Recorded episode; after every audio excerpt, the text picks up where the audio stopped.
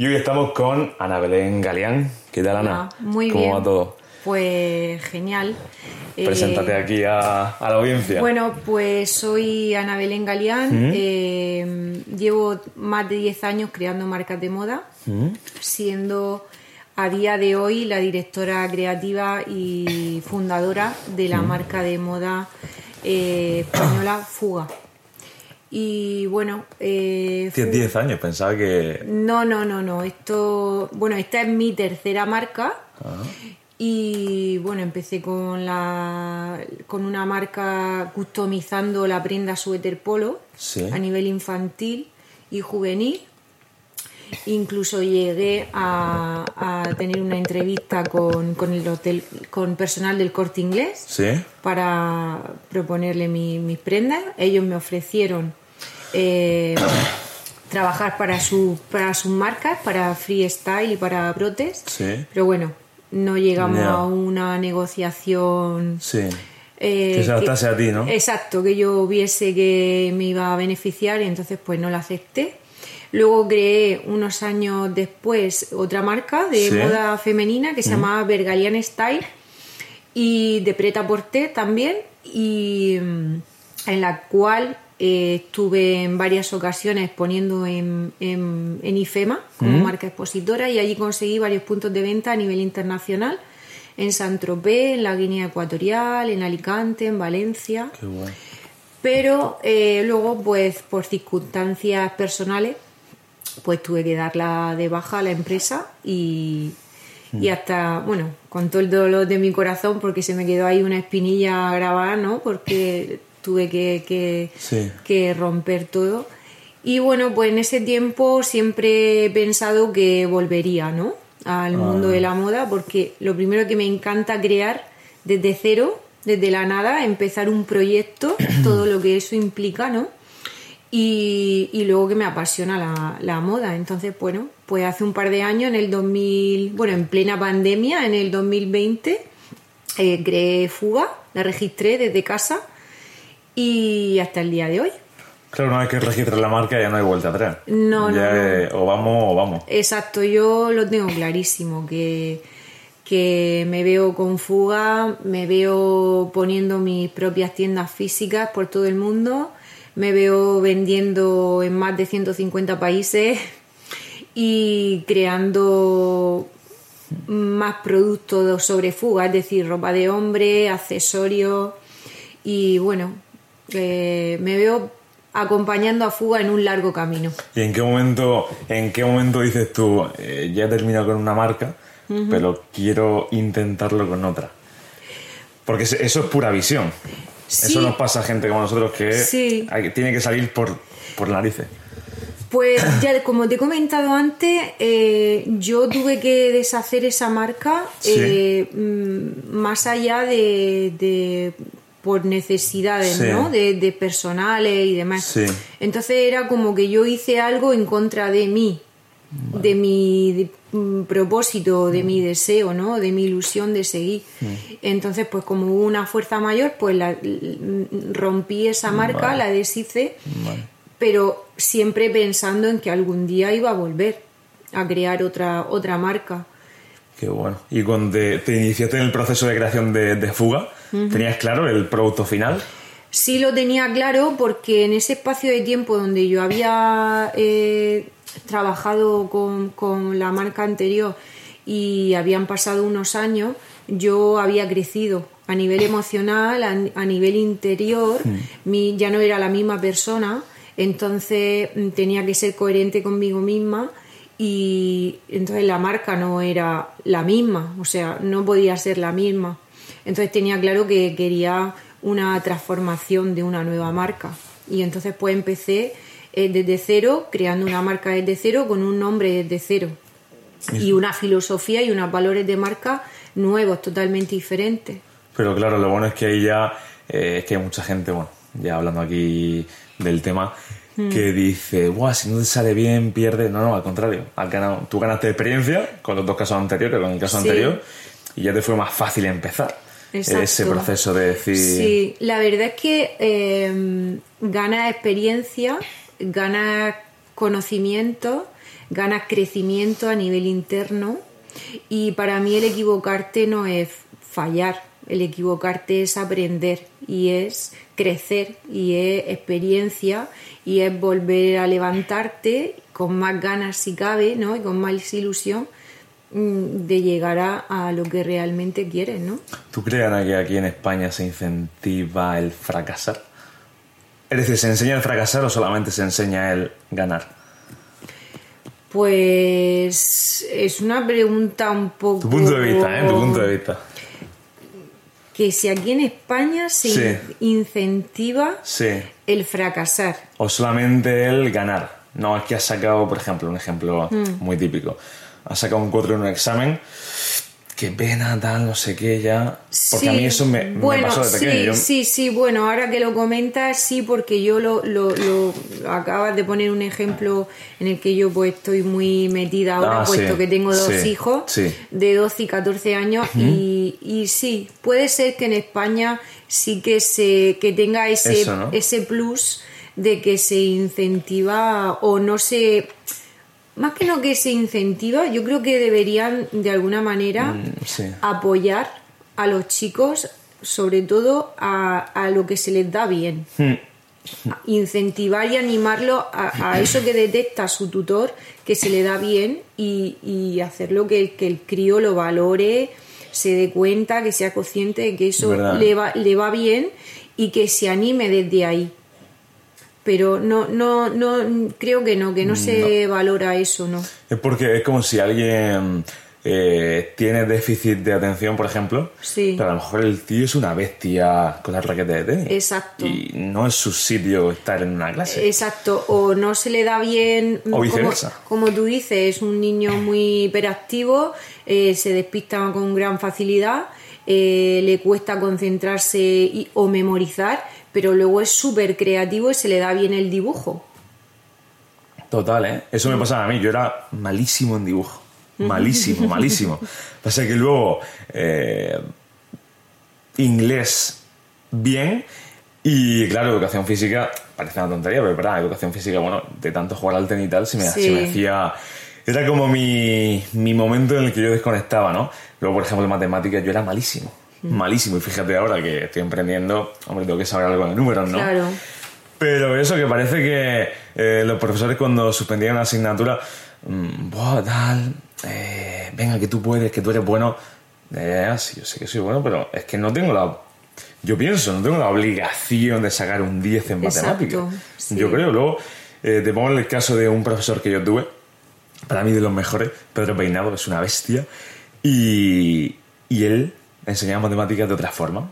A mí me costaba mucho, los que estábamos en clase nos costaba mucho, y, y él nos, nos hacía hacer los deberes en, en la clase.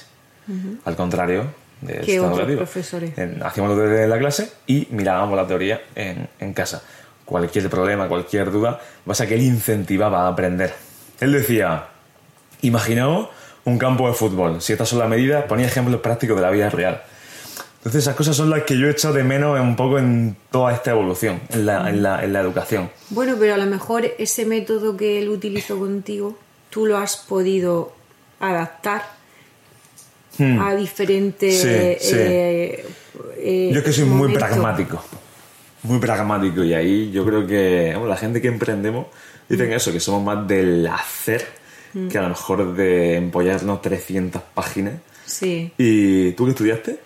Yo estudié ¿O qué eh, administrativo comercial. Administrativo comercial. Sí, Hostia. bueno, terminé la EGB eh, a- antigua Sí, sí, sí. y bueno, pues decidí, porque mi padre había sido promotor y constructor de toda la vida en el pueblo y bueno, pues no me calenté la cabeza sinceramente mucho porque yo de alguna manera pues también me había imaginado visto en y- el mundo de los negocios, Sí. llevar algún día pues la empresa familiar y demás y entonces pues bueno, pues vi la salida fácil y estudié eso, ¿vale? Eh, entonces, pues yo estudié eso y luego hice un curso de contabilidad financiera de un par de años y me dediqué pues al negocio familiar, a llevar la contabilidad, a atender los clientes, a vender las viviendas sobre plano, acompañarlos a la obra en todas las fases y estados de, de la construcción de la vivienda.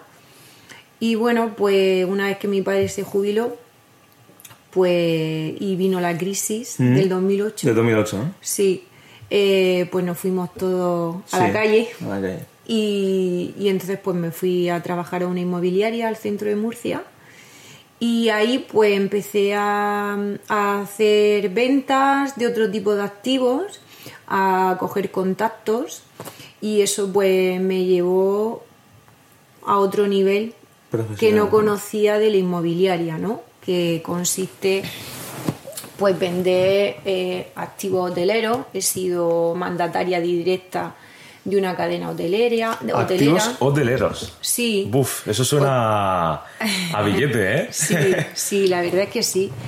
Eh, eh, suelo residencial, suelo industrial, eh, ¿qué más? Así como anécdota eh, que me ha pasado en, en este Sí. mundo inmobiliario que Sí. es muy espe- especulativo y muy complicado y Pues, peligroso también. Mira, antes ¿eh? de que me lo... Está bien, ¿eh? Que me lo digas tú antes de que yo te hubiese preguntado. Sí, Eh, se aprende mucho, la verdad, ¿no? Eh, porque yo, lo que estábamos hablando antes, eh, no es tanto la teoría, sino más la práctica. Entonces, cuando estás sobre el terreno, y para mí es como más eh, Sí. conocimiento o actitudes puede eh, eh, despertar, ¿no? Y aprendiendo. Entonces, bueno, así como anécdota, eh, tuve también un par de ocasiones, dos reuniones con un inversor de un fondo árabe De un fondo que árabe. estaba interesado en la compra de una isla en Panamá. Entonces, bueno, pues yo fui a, a través de unos colaboradores que me habían eh, presentado este activo. ¿La tuviste aquí en, en Murcia, la sí, sí, las dos, las dos, eh, las dos reuniones. Entonces, pues fui a las dos reuniones, presenté el proyecto de la isla más eh, lo que se iba, el complejo hotelero que se iba a hacer allí, ¿no? De, de casas de estas flotantes y demás, eh, sobre el mar. Y bueno, pues la anécdota fue que al final, eh, cuando hubo ya una carta de intención de compra, se destapó que mm, se había duplicado el precio del activo solamente en la comisión. Es decir, si la isla la vendían Sí, en, por 10, X. en- en 10 millones de euros, Sí. pues desde la comisión que, que habían pedido, los intermediarios se había subido al doble de precio de venta, con lo cual el fondo pues tuvo eh, la facilidad, porque una persona de esas características pues tiene la facilidad de poder indagar Lógico. hasta dar con los propietarios de ese activo, ¿no? Y en ese caso pues fue así. Esta persona pudo indagar y llegar al, al propietario y, de- y enterarse de que el precio de venta de salida no era eh, tal cantidad. Entonces él se sintió estafado de alguna manera y bueno, pues una anécdota. ¿Y eso, cómo se lidia con eso? Pues Porque a ti te pillaría ahí en el medio, Claro, ¿no? Que ni sí el- ni... Exactamente, a mí me pilló en el medio y yo fui la persona, como te he comentado antes, que dio la cara en esas dos reuniones. Entonces, bueno, pues yo, eh, esta persona, pues se dio perfectamente cuenta de que yo era una, una intermediaria y que no iba a la... Yo no era la persona que había eh, eh, fijado o- o- o que había propuesto esa intención. ¿Ese es tu móvil? Sí. Ah. Sin Esa si quieres cogerlo, lo puedes No, coger, no, ¿eh? no, no. Sin problema. Entonces, pues bueno, pues quedó de alguna manera en una Sí. mera, como te digo, anécdota. No se hizo el trato, evidentemente, Ya. ni luego pues se llevó a cabo la compra tampoco. Pero te vengo a decir que este tipo de, de negocios son Sí. complicados. Ya. Hay muchas personas que, que Sí, que dicen de- tener, que dicen tener ese tipo de activos Pero personas desde el perfil de cliente o desde el perfil de la inmobiliaria. Pues a lo mejor desde el perfil de la inmobiliaria. De la inmobiliaria, ¿verdad? Sí. Es que yo tengo un contacto, es Mm. que yo tengo un mandatario o es que yo tal. Hay y mucho- luego al final, eh, pues no se hacen las operaciones Ya. porque inter- quieren intervenir muchas personas y al final, desde mi experiencia, yo a día de hoy la operación más importante económicamente que he hecho ha sido un activo en 525.000 euros. Pues eso salió sin ningún tipo de complicación, ya te digo, un par de reuniones donde negociamos. Es como la situación, bueno, perfecta me refiero, persona dispuesta a vender, otro dispuesto a comprar a, a cuanto sea y la, y la facilidad de la, de la sinergia de la... Y luego ya te digo, pues sí que he estado a punto también, me he presentado varias cartas de intención de compra de activos hoteleros, eh, bastante importantes, pero al final... Em, ¿Cartas de compra a qué te refieres? Para una Aloy, una Aloy, una, una Aloy es, es, eh, es una carta de intención de compra. Eso que es como una propuesta, entiendo. Exacto, como una oferta de compra. Es decir, que yo, por ejemplo, digo, quiero crear un hotel y creo esa propuesta. No, tú tienes, yo tengo un hotel, ¿vale?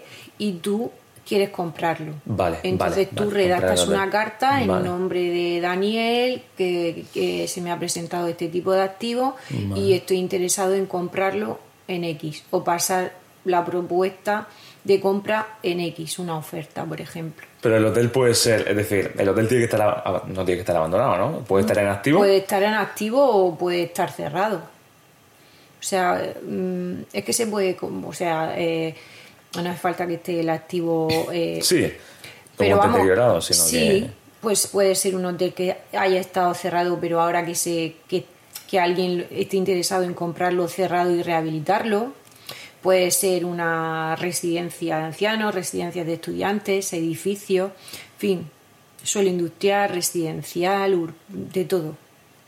Y, y tú, Ana, que mm, sabes bastante de, este mundo, en el tema del el precio del terreno, porque entiendo mm. que varía, ¿no? Es decir, no es lo mismo a lo mejor comprar un terreno en, de unos mil metros cuadrados en Murcia que en Madrid, que en Ibiza. Que en Ibiza me dijeron que el metro cuadrado Está... Sí, bueno, pues dependiendo de la zona, de la ciudad en la que esté y dependiendo de, la zona en la que esté, si es centro, si es afuera, si es urbano, directo, si todavía está en fase de, urbanizar, todo eso, todas esas circunstancias hacen que tenga un precio u otro. El precio, el precio como depende de qué varía, es decir, ¿eso es oferta y demanda? lo demanda el mercado o cómo, Sí, en un principio sí. Y ahí la inmobiliaria meter se Hace, se hace una valoración de... cómo está ese tipo de activo con lo que hay en el mercado. Vale. Y entonces pues se saca un, precio aproximado. ¿Y te puedo preguntar por porcentajes de comisiones en la inmobiliaria? Sí, yo cobro un 3%. ¿Un 3%? Sí, lo que es de vivienda de segunda mano, como de vivienda de obra nueva. Luego, por ejemplo, eh, estos dos activos eh, que vendí, eh, cobré un 2%. ¿Por qué? Pues porque eran hmm. familiares en estos dos casos. Hmm. Y, bueno, hmm. decidimos cobrar un 2%.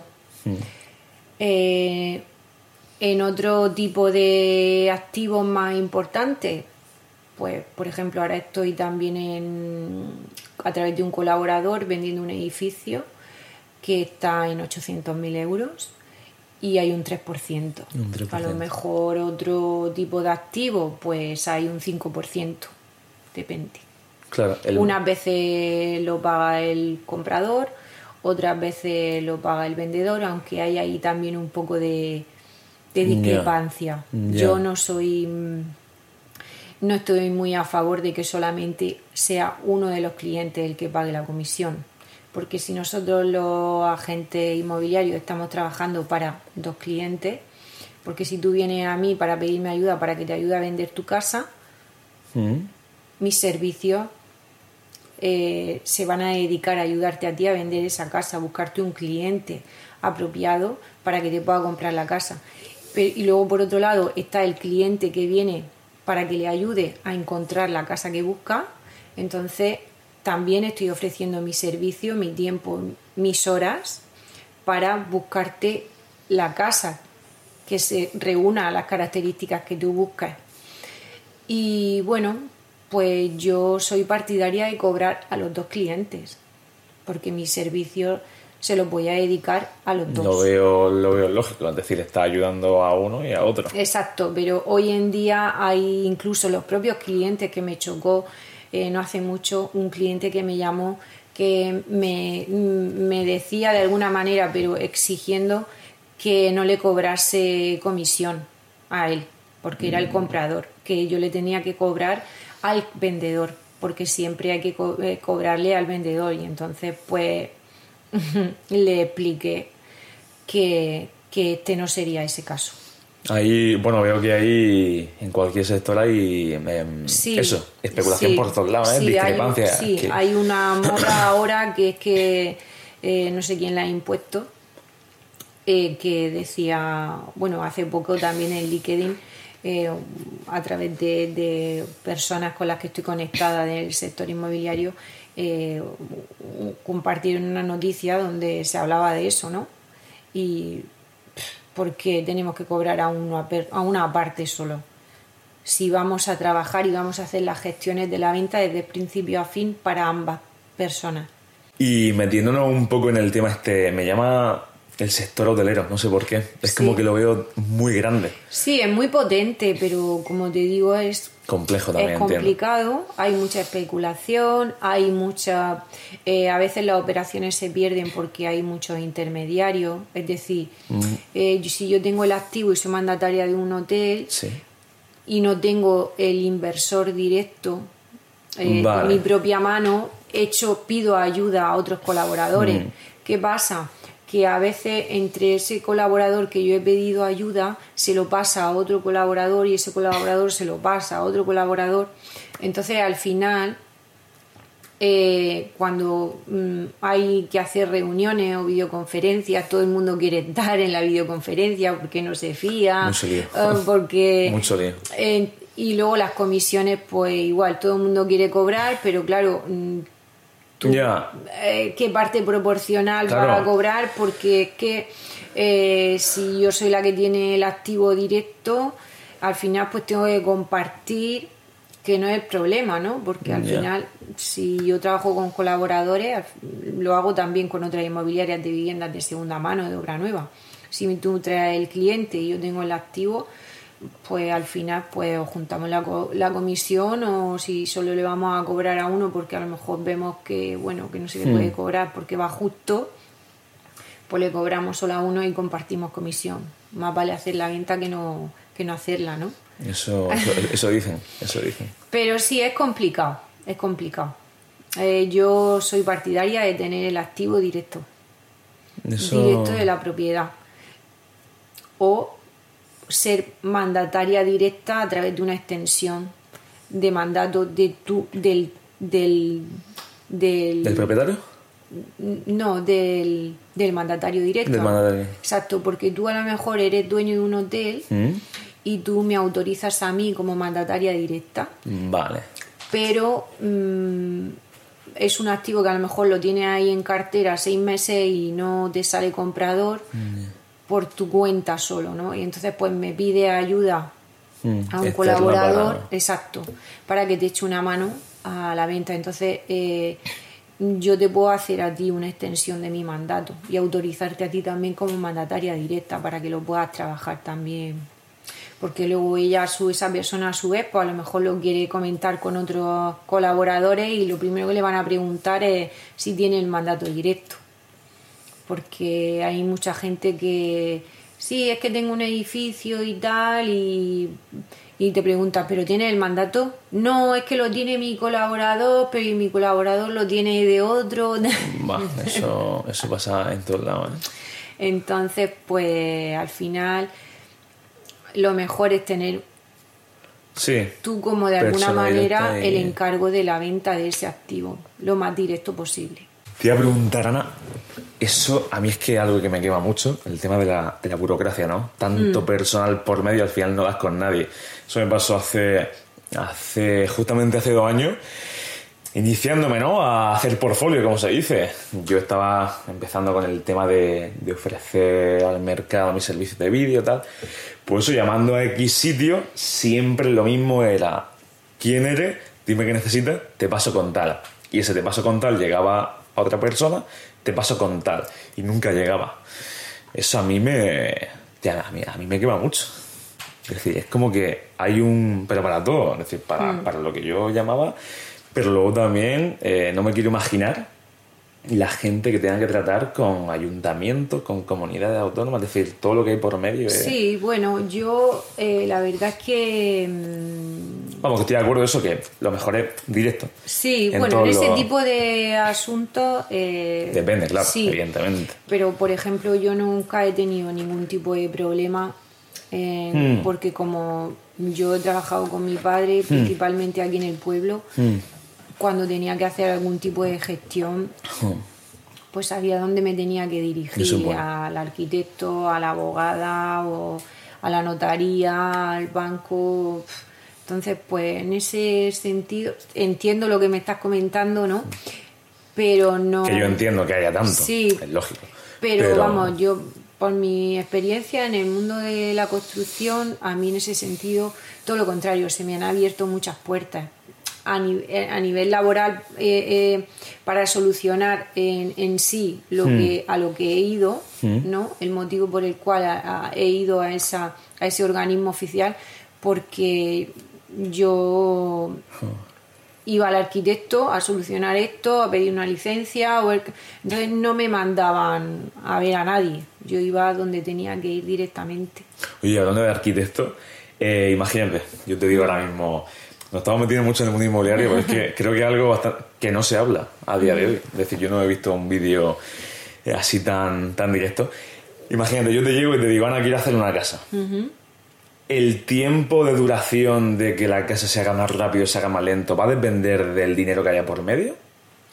No tiene por qué. No tiene por qué. No tiene por qué. O sea, nosotros, eh, o sea, mi padre, eh, su método de trabajo siempre ha sido comprar el suelo, Mm, hacer un proyecto, mm, eh, llevarlo al organismo eh, que Sí, haya para- que llevarlo, exactamente, licencia de obra Hmm. y, y colegio de arquitectos para avisar el proyecto y demás, y luego pues comenzar la obra. Una vez que está autorizada por el ayuntamiento y no hay ningún reparo de ese proyecto pues eh, y tiene la licencia pues se comienza eh, lo que son los movimientos de tierra excavaciones y demás y la obra puede durar aproximadamente un año. Bueno, año. depende de las viviendas que Claro, a hacer, imagino. pero nosotros hacíamos promociones, ¿vale? ¿Promociones en qué grupo. consiste exactamente? Pues una promoción, vamos a hacer aquí ocho duples. Vale, Eso sí, sería una sí, promoción un grupo de- un grupo de viviendas,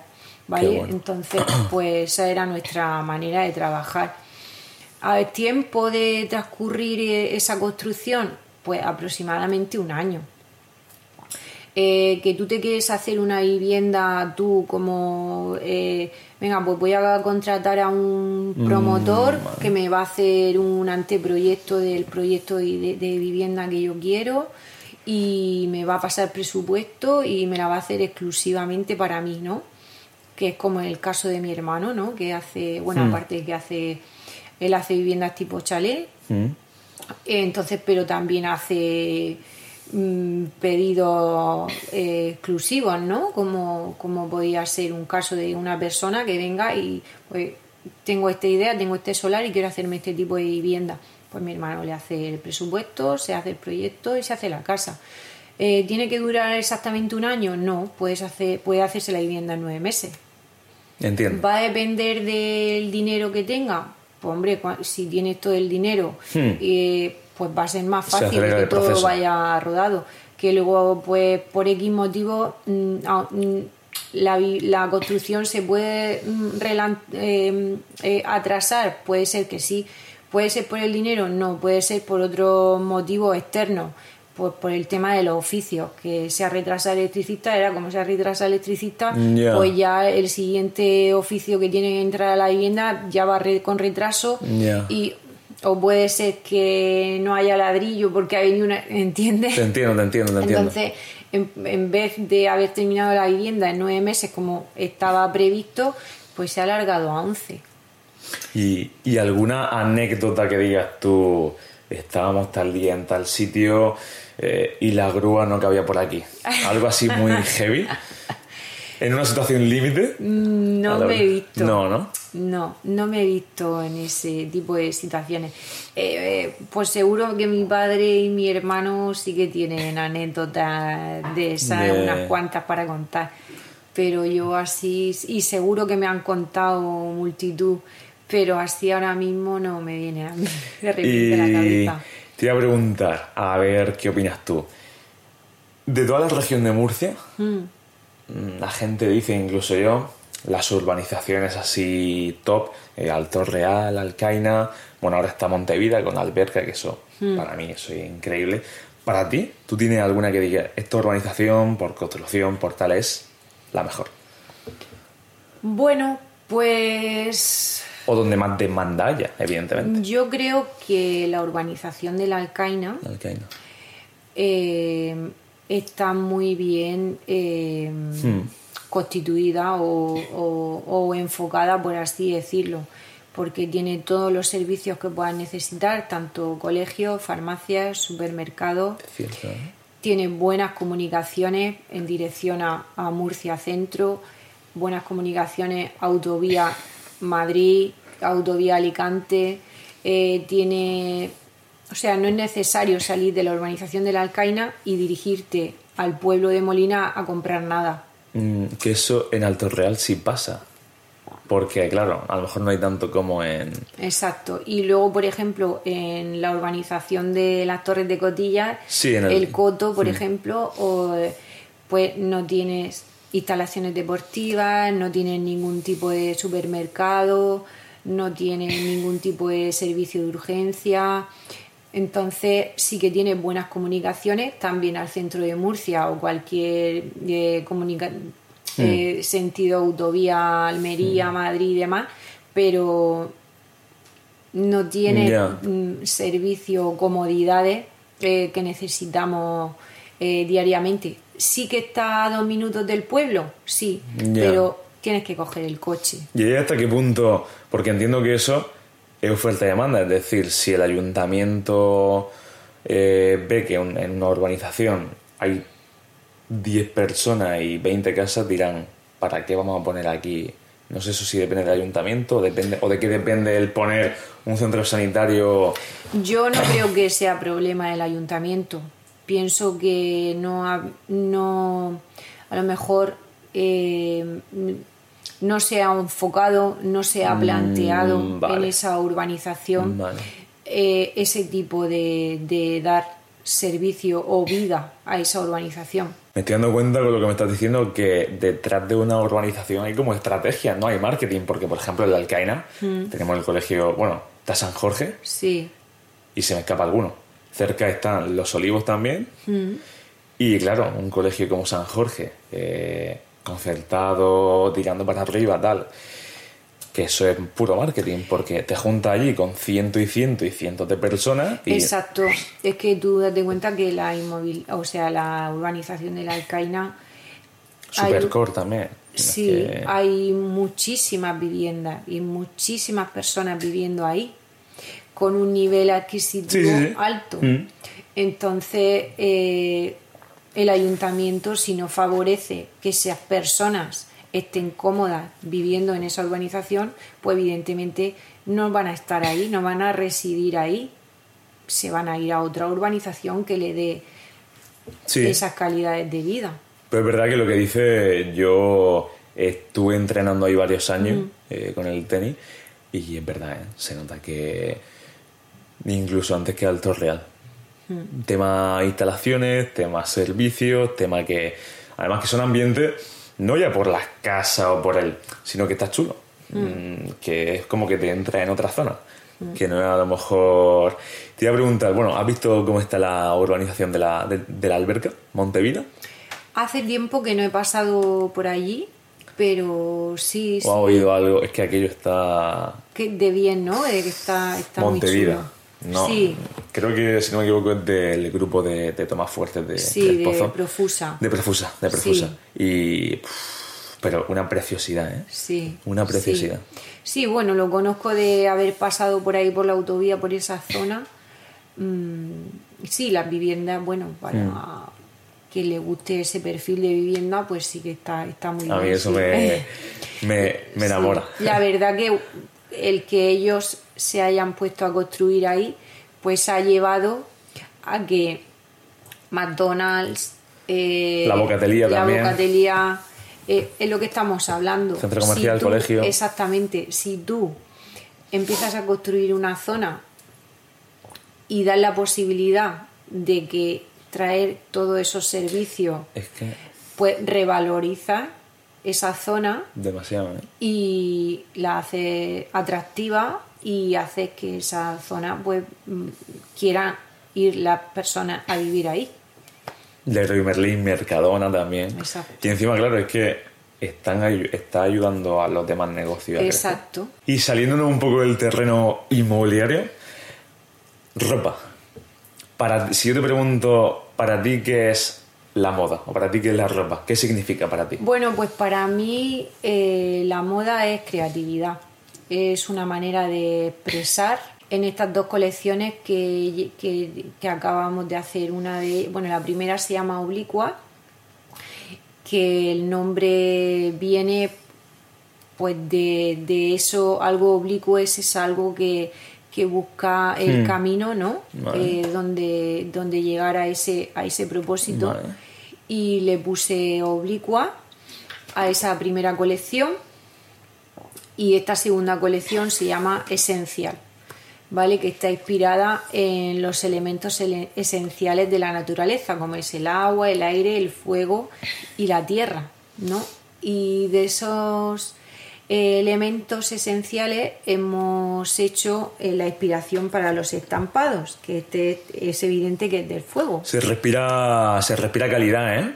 Se respira Calidad y, calidad, y posi- lujo. positividad, ¿vale? Eh, y luego, pues, mm, volviendo a lo que me has preguntado, para mí la moda y en estas dos colecciones estoy transmitiendo eh, estados de mi vida. Estados de tu vida. Estados de mi vida o transformaciones o momentos en los que me encuentro. Entonces, eh, tenía claro cuando creé Fuga eh, cuál iba a ser el proyecto y Fuga iba a ser una marca de moda consciente que apuesta por hacer las cosas de una manera diferente a como se han estado haciendo de aquí atrás. Y ¿Diferente en qué sentido, perdón que te corte? ¿A nivel de, de marketing? ¿A nivel de RSC y todos estos temas de Bueno, a nivel diferente. responsabilidad? Y... Sí, porque, bueno, como te he comentado antes, eh, yo he evolucionado, no soy la misma persona que hace unos años cuando Sí. tenía la otra marca. Entonces, pues ves la, la vida de otra manera. Y yo soy una persona amante de la naturaleza, de la vida, del mar, del cielo, de los animales. Entonces, mm, al cambiar y evolucionar, pues yo también quise que esa marca y ese nuevo proyecto hubiese un cambio. Entonces, qué mejor manera de apostar por mm, utilizar tejido reciclado, ¿no? Y hacer una marca eh, en la cual solamente fabricamos a demanda. No tenemos, no, no somos una marca industrializada Vale. que, Sí, que fabrica masivamente Vale. y eh, sin saber si ese stock que hemos fabricado va a salir o no. ¿Qué hacemos con eso? Pues controlar nuestro excedente de tejido y no controlar nuestra producción. Claro, eso ahorrar entiendo. energía y ahorrar coste. Y bueno, pues cada prenda se hace de, de una manera exclusiva, porque cuando nosotros nos llega un pedido, lo que hacemos es fabricar primero el tejido. Nuestro proveedor nos lo fabrica directamente a nosotros a demanda. No me exige que yo tenga que comprar un 200 metros de tejido para tenerlo en mi almacén sin saber si va a salir o no va a salir. Entonces yo eh, compro el tejido según cuándo lo voy a necesitar. Eso lo hace Amancio Ortega en Zara. Entonces yo eh, mi proveedor le digo, pues mira, de este, de este tejido necesito con este estampado tantos metros. Tanto. Cuando me llega el tejido, comenzamos a realizar el- la confección de la prenda. Y esa confección de esa prenda se hace al detalle exclusivamente para ti. Mm. Entonces, eh, Lo veo buena filosofía. Es decir, Sí. si no hay demanda, que no exista la oferta. Exacto, de no tengo por qué hacer una producción y, a- y hacer una inversión si, si, el- si no voy a vender el producto. Es jugar un poco de una forma dentro de lo inseguro, jugar a lo seguro. Jugar de... Y te iba, a, dec- te iba a lanzar dos preguntas un poco técnicas. Primero, ¿quién es tu target, tu público de la marca? ¿Y por qué ese público debería de comprar tu, tu ropa y no irse a otras marcas? Bueno, pues Véndete aquí a tope. mi target de público es una mujer Una empoderada, Mm. con una mente abierta, con una mente, con una, una persona que le gusta mm, evolucionar, crecer, destacar, que le gusta vestir bien, que tiene estilo, eh, que no le importa deslumbrar ni llamar la atención a la hora de vestir o de ser. Cuando tú hablas de una mujer empoderada, Mm. desde que, bueno, es que se asocia y todo se asocia a lo político, entiendo que dice que te refieres a una persona, imagínate, a una chica que quiere ser eh, empresaria de éxito, Mm. a una chica que quiere ser bailarina profesional.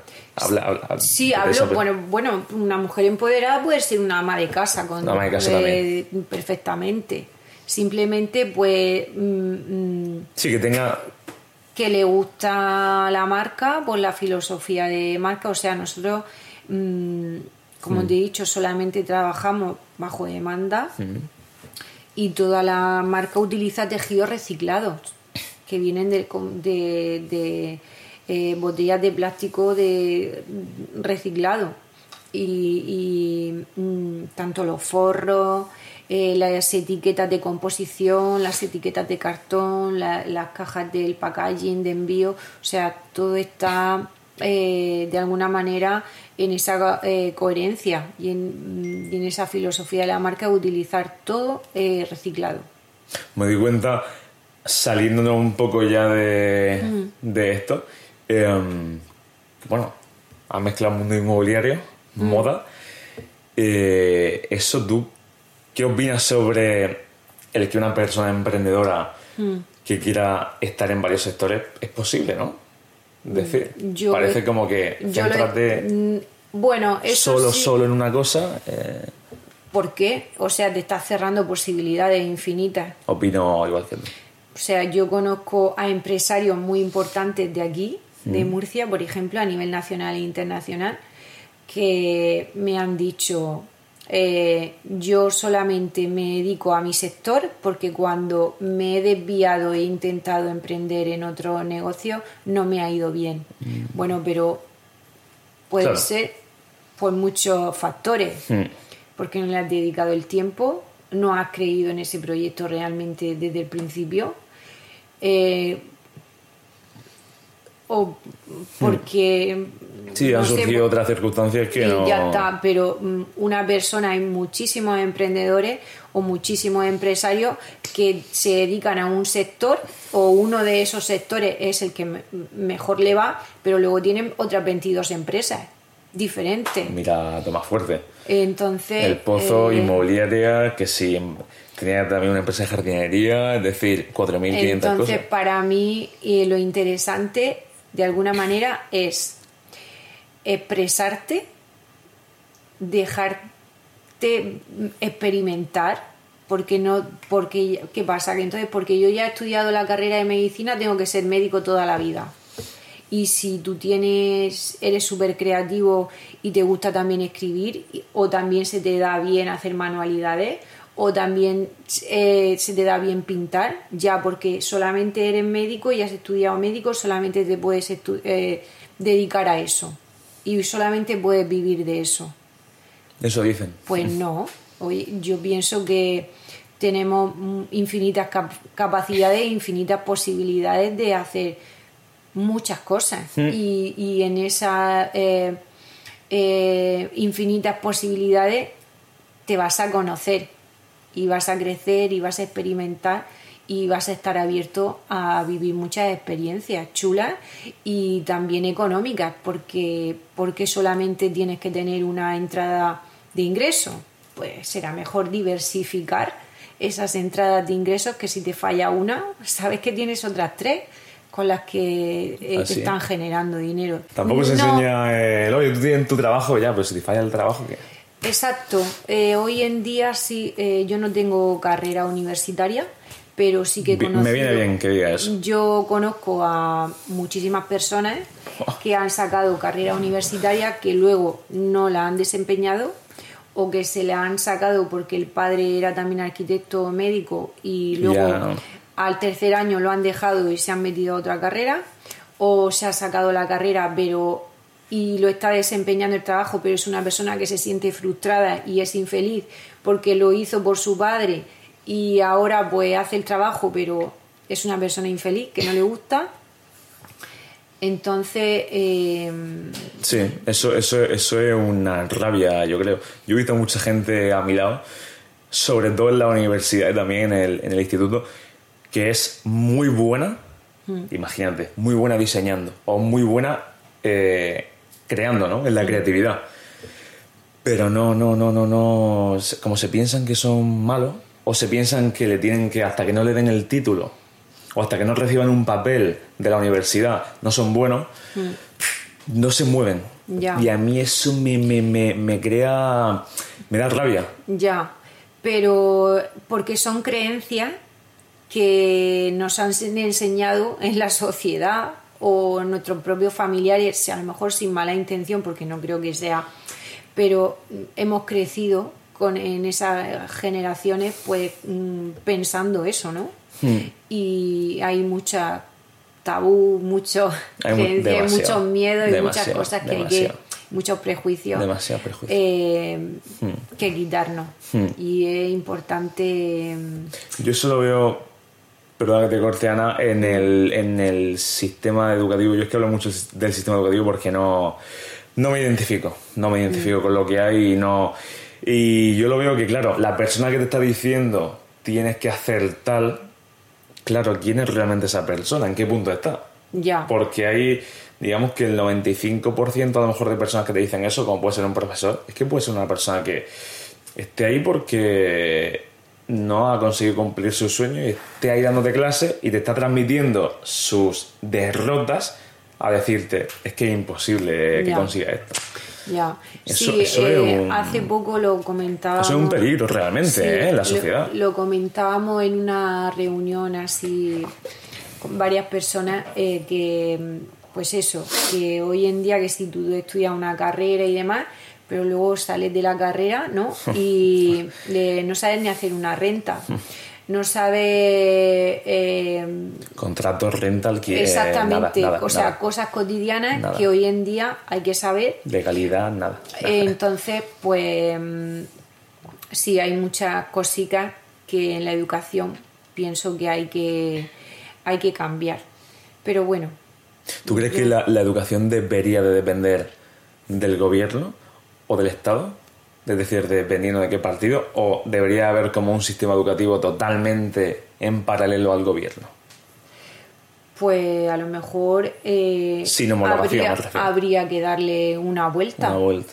Si hasta el día de hoy, pues si así no funciona, o hmm. así eh, estadísticamente se ve que hay fallos, pues tal vez habría que hacer cambio.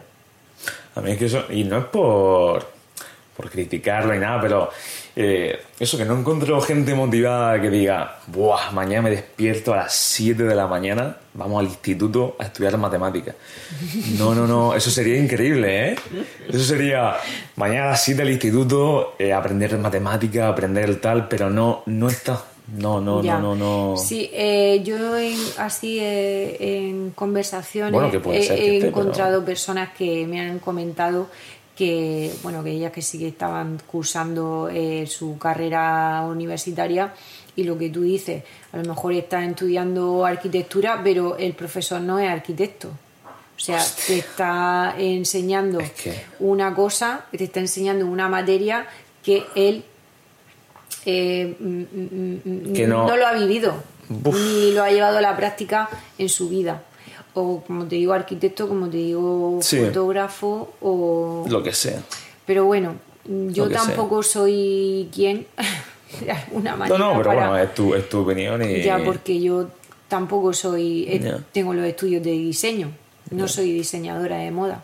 Sí, pero ahí lo veo yo diferente. Es decir, no es lo mismo que la persona que te enseñe no tenga algo que alguien que emprenda no tenga la carrera de o no tenga el- Yo es que no pi- es que pienso que los mejores Ya. empresarios ahora mismo no tienen universidad. Ya, no, sí, hace poco estaba en una mentoría eh, y con un señor que se dedica a hacer páginas web Mm.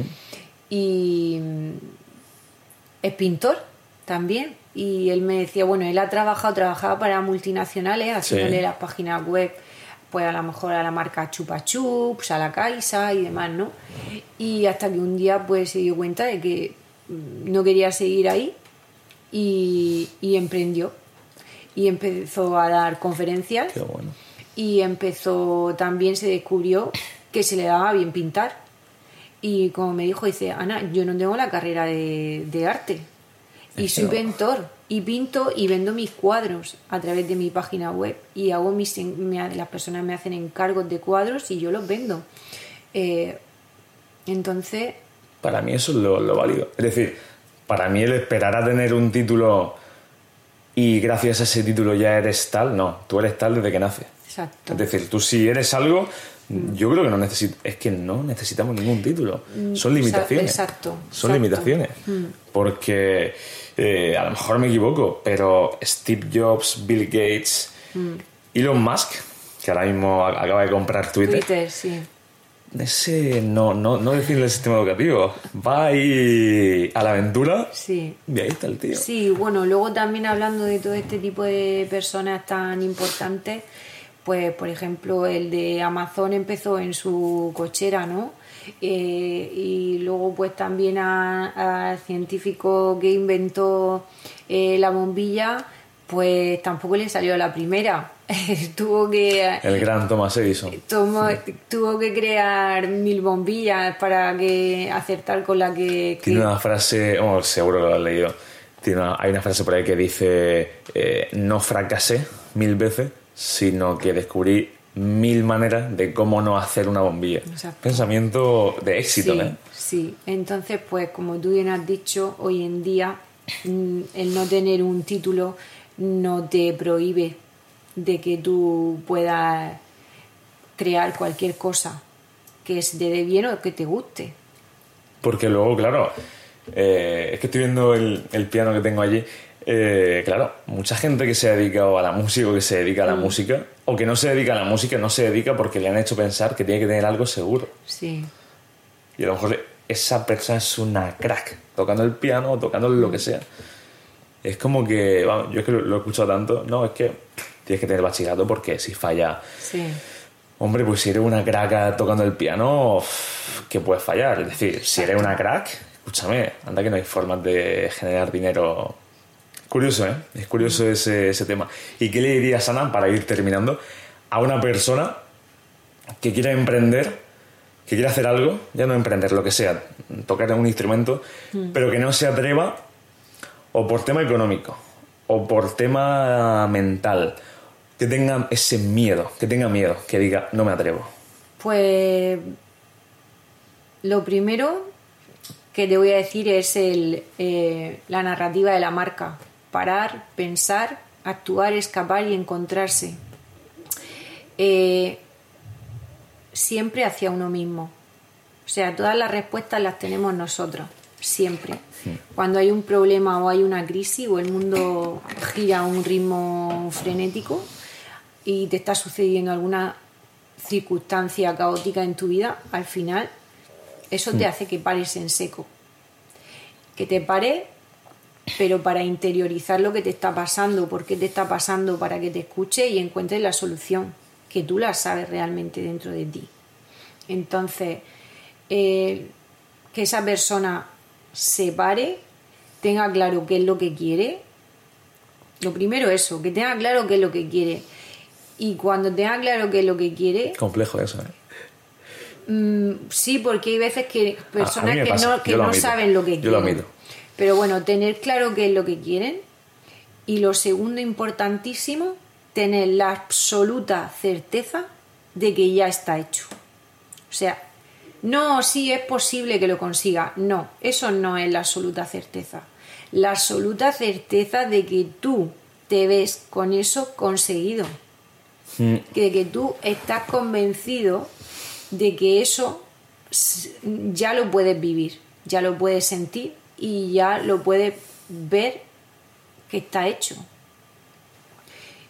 Y el miedo, echártelo a las costillas, porque el miedo lo único que hace es paralizarte. Total. El miedo lo único es mental, porque viene de las dudas, viene de los prejuicios, viene de la inseguridad. eh, entonces mm, viene de la falta de autoestima, del que dirán, de si lo haré bien, de si lo haré mal, de que déjate de todos esos rollos mentales y déjate llevar por tu intuición, por tu certeza y por ese deseo que tú quieres de hacer eso. Porque la vida es corta y ¿qué prefieres? Arrepentirte toda tu vida de que no hiciste eso, de que no te atreviste por el miedo, por el que dirán o porque no te, no te salga bien, o prefieres saltarte todo eso y, te- y echarle un paso hacia adelante con valentía y certeza absoluta de que te, de que te va a salir bien. Y en ese camino fluir y, y- y seguir hacia adelante con, con- a dónde quieres ir. Muy de acuerdo, ¿eh? Muy de acuerdo. Total, 100% de acuerdo. Vamos, como dicen. Porque yo también he tenido mis dudas y mis miedos, pero... Eso que parece que todo es bonito, que parece No, que na- cierro aquí un contrato de no sé qué. No, no, Pero vamos a ver, yo no, tam- no, eso- todo es complicado en todos Todo, los sectores todo, y todos todo. los proyectos necesitan un tiempo mínimo de cinco años, Total. cualquier marca, cualquier negocio, para que empiece a funcionar realmente. Hmm. Entonces, pues tienes que tener claro, como he dicho antes, dónde quieres ir, qué quieres conseguir, qué quieres hacer. Una vez que tú tengas claro qué es lo que quieres, pues a partir de ahí tienes que tener una certeza absoluta de que eso va a funcionar, porque si tú no crees en ti mismo, pues ¿cómo vas a hacer creer a los demás de que compren tu producto? ¿O cómo vas a hacer que eso funcione si tú no crees en eso que estás haciendo? Es que es lo que has dicho, ¿eh? Eh, ah, bueno, ese es Zacarías. ¿Te acuerdas de Zacarías? No sé Que te hablé yo de un chico que, que le gusta el mundo inmobiliario y tal. Ah, puede ser, sí, Pues sí. nada, es sí. que estoy haciendo con él un par de cosillas. Sí. Eh, eso que acabas de decir, Ana, mm, lo de... mm, ah, que la gente, me incluyo yo, cuando empecé Mm. a leer, yo me leí Piense a ser rico, me creía millonario, digo, hostia, mañana, la semana que viene ya tengo 20 casas, tal, pero es verdad, es verdad, eh, queremos todo en el primer mes. Mm. Es decir, pero todo es tener 20 empresas, te lo digo porque yo lo experimenté ahora, ya tengo la mente más, más consciente de que Dani, tranquilidad, vamos paso a paso, pero lo queremos todo en el primer mes. Y si en el primer mes no somos billonarios, te digo por lo que a mí me ha pasado y por lo que yo siento, ya a tomar por saco. No.